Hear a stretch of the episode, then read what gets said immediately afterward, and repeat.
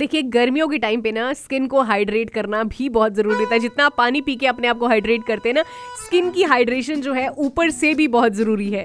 Health and beauty secrets with Simran life मस्त है आप सुन रहे हैं सिमरन के साथ। सो so, अब मैं आपको बताने वाली हूँ एक बनाना का फेस पैक जो कि आपकी स्किन को जो है वो हाइड्रेट करेगा। बहुत ही सिंपल सा जो है वो फेस मास्क है। आपको क्या करना है आपने थोड़े से कुछ स्लाइस जो है वो बनाना के ले लेने पका हुआ बनाना लेना। एक टेबल स्पून आपने थिक योगर्ट का ले लेना और आधा टेबल स्पून आपने फ्रेश लेमन जूस का ले लेना। सो so, इन तीजों तीनों चीज़ों को मिक्स करके आप एक अच्छे से मैश करिए ठीक है?